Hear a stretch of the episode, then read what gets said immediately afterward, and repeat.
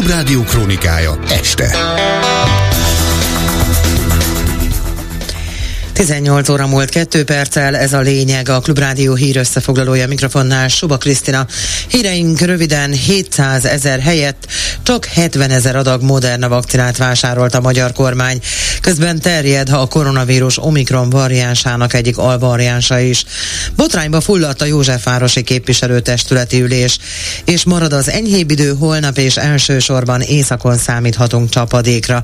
Következzenek a részletek. Nem 700 ezer, hanem 70 ezer Moderna vakcinát vett a kormány, írja a Telex. Egészen pontosan mindössze 72 ezer kedvezménnyel együtt 92 ezer Moderna vakcina érkezett az országba. A cég két milliárdért szállítja a kért mennyiséget, ami azt jelenti, hogy a teljes mennyiséget figyelembe véve vakcinánként mintegy 21.650 forintot fizetett a magyar állam. Takács Péter egészségügyért felelős államtitkár indoklása szerint azért a Modernától vásároltak vakcinát, mert a Pfizer nem is tett ajánlatot. Azt nem tette hozzá, hogy az ajánlatkérés eleve a Moderna vakcinájára szólt. Így nem érhette váratlanul a kormányt, hogy erre csak a Modernától érkezett ajánlat. A cikk írója Bolcsó Dániel a Klubrádiónak azt mondta, eddig több kérdést sem tudtak a hivatallal tisztázni.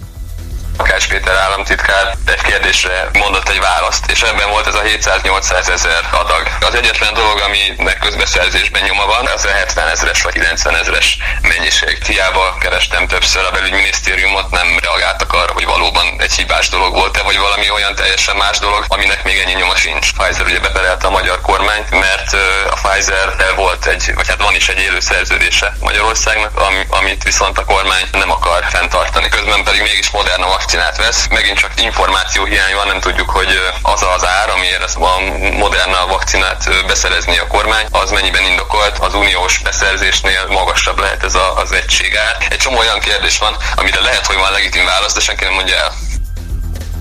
Közben terjed a koronavírus Omikron variánsának IN1 alvariánsa is. A WHO szerint a pirola nevű alvariánsból származik, és csak egy tüskefehérjében különbözik tőle. Az augusztusban felfedezett pirola jelentősen fertőzőbb lehet még azok számára is, akik védőoltás vagy korábbi fertőződés miatt immunitással rendelkeznek. A IN1 variáns jelenleg Európában elterjedtebb, mint az Egyesült Államokban. Nagy-Britanniában ez most a leggyorsabban terjedő variáns. A IN1 variáns gyors felfutása arra utal, hogy vagy könnyebben megy át emberről emberre, vagy jobban kicselezi az immunrendszert. A IN1 tünetei lehetnek a magasláz, fáradtság, fejfájás, torokfájás, orfolyás, köhögés, légzési nehézség, de akár hasmenés, hányinger, hasi görcsök. Komáromi Zoltán, a DK árnyék, egészségügyi árnyék minisztere szerint a legújabb vírusra nincs elég oltóanyag. A kormány a szükséges mennyiségnek még a tizedét sem rendelte meg ez az új törzs nagyon fertőz, gyorsan terjed emberről emberre. Kis százalékba okoz halálos szövődmény, ez tulajdonképpen a szerencsénk, de ez nem vonatkozik azokra a betegekre, akiknek krónikus szívérendszeri légúti betegségük van, mert az ő immunrendszerük nincs felkészülve egy ilyen vírusfertőzésnek a legyőzésére sem. Van-e elég oltóanyag? Egyértelműen kijelenthetjük, hogy nincs. Egyrészt a házi orvosok semmiféle információt nem kaptak arról, hogy van-e, lesz-e oltóanyag, kiket kell oltani, mikor és milyen feltételek között. Másrészt a sajtóban megjelent hírek alapján 700 ezer helyett csak 70 ezer Moderna vakcinát vásárolt a magyar állam. Az lenne az ideális, ha a közel egy millió körüli veszélyeztetett idős krónikus beteget belátható időn belül be tudnánk oltani. Van már oltóanyag, Magyarország nem élt azzal a lehetőséggel, hogy az európai közösségen belül lekötött mennyiséget átvegye. Vitába keveredtek a Pfizer gyárral, hogy most ennek a bírósági pernek mikor és hogyan lesz vége, ezt ugye nem lehet kiszámítani. Egy a lényeg, meg kellene védeni azokat az embereket, akik veszélyeztetve vannak. Tíz független szerkesztőség közös közleményben tiltakozik a szuverenitás védelminek mondott törvény parlamenti elfogadása miatt. Az átlátszó újságírója Modoki Tamás konkrét eredményt nem vár a tiltakozástól, de azért abban bízik, hogyha valakit vagy valamelyik szerkesztőséget vegzál a hivatal, akkor számíthatnak majd egymás szolidaritására a szolidaritásvédelminek nevezett törvény nagyon tág kereteket szab annak, hogy ez az új hivatal bárki ellen vizsgálatokat indíthasson és turkálhasson az irataiban, az újságíró információiban, és emiatt tiltakozunk. Mi lesz ennek a sorsa, következménye, eredménye? Mit lehet remélni egyáltalán? Hát, hogy remélni lehet-e valamit, azt nem tudom. Ugye itt ellentmondásos információk láttak napvilágot arról, hogy ez most akkor csak a politikai kampányoló, a választásokon induló szervezeteket érinti, vagy pedig a sajtót is érinti, különösen a sajtónak azt a részét, amelyik külföldi támogatásokban is részesül. Mondtak ezt is, azt is, végül is a törvényszövegben nincsen szó explicit módon a médiáról, viszont tág és homályos megfogalmazások kerültek bele, aminek alapján elképzelhetőnek tartjuk, hogy média szervezetek, szerkesztőségek ellen is indulhatnak ilyen vizsgálatok. Ha valaki itt elkezd vegzálni ez az új hivatal, akkor is ez a szolidaritás a többi szerkesztőség részéről megnyilvánulhat.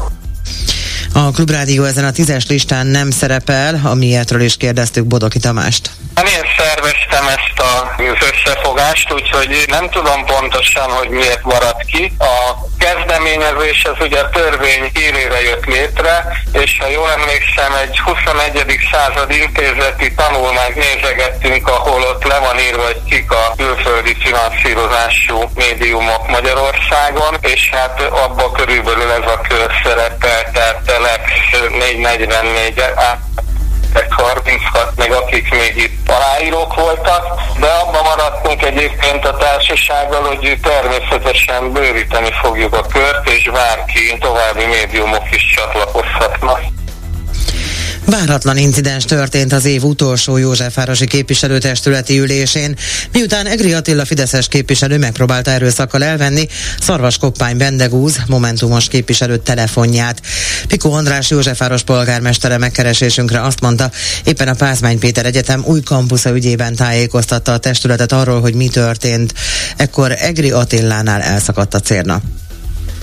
Mi nálunk azt tudni kell, hogy mindig nagyon hosszú és nagyon harcias képviselőtestületi ülések vannak. Ennek az oka az az, hogy a Fidesz képviselőcsoportja változatos módokon próbálja meg nehezíteni, lehetetleníteni a munkát. Ennek az egyik eszköze az ügyrendi javaslatokkal szétbombázni már a kezdet-kezdetén a képviselőtestület ülését, mivel ma nagyon sokaknak fontos is volt, korábban is szerettünk volna végezni, és egyébként is dolgozni szerettünk volna ebben az ügyben ügyben én most sokkal kevesebb teret engedtem a képviselői ügyrendizésnek. Láthatóan ez frusztrálta a képviselőtestület Fideszes részét, nem jött be az, amit ők szerettek volna, és közben előkerült egy olyan tájékoztató, ami meg kifejezetten kellemetlenül érintette őket, ez a pázmány beruházása. Tartottunk most hétfőn egy közmeghallgatást, ahol elfogadtunk egy változtatási tilalmat is. Én tájékoztattam a képviselőtestületet arról, hogy mi történt, és eközben úgy tűnik, hogy az egyik önkormányzati képviselő Győrnél, Egri Attilánál elszakadt a cérna, átment a másik oldalra, és megpróbálta elvenni Szarvas Kopány Bendegúz Momentumos képviselőnek a telefonját, mert azt feltételezte, hogy azzal filmezi a fideszes képviselőket. Egyébként nem filmezte, de minden esetre ebből lett egy dulakodás.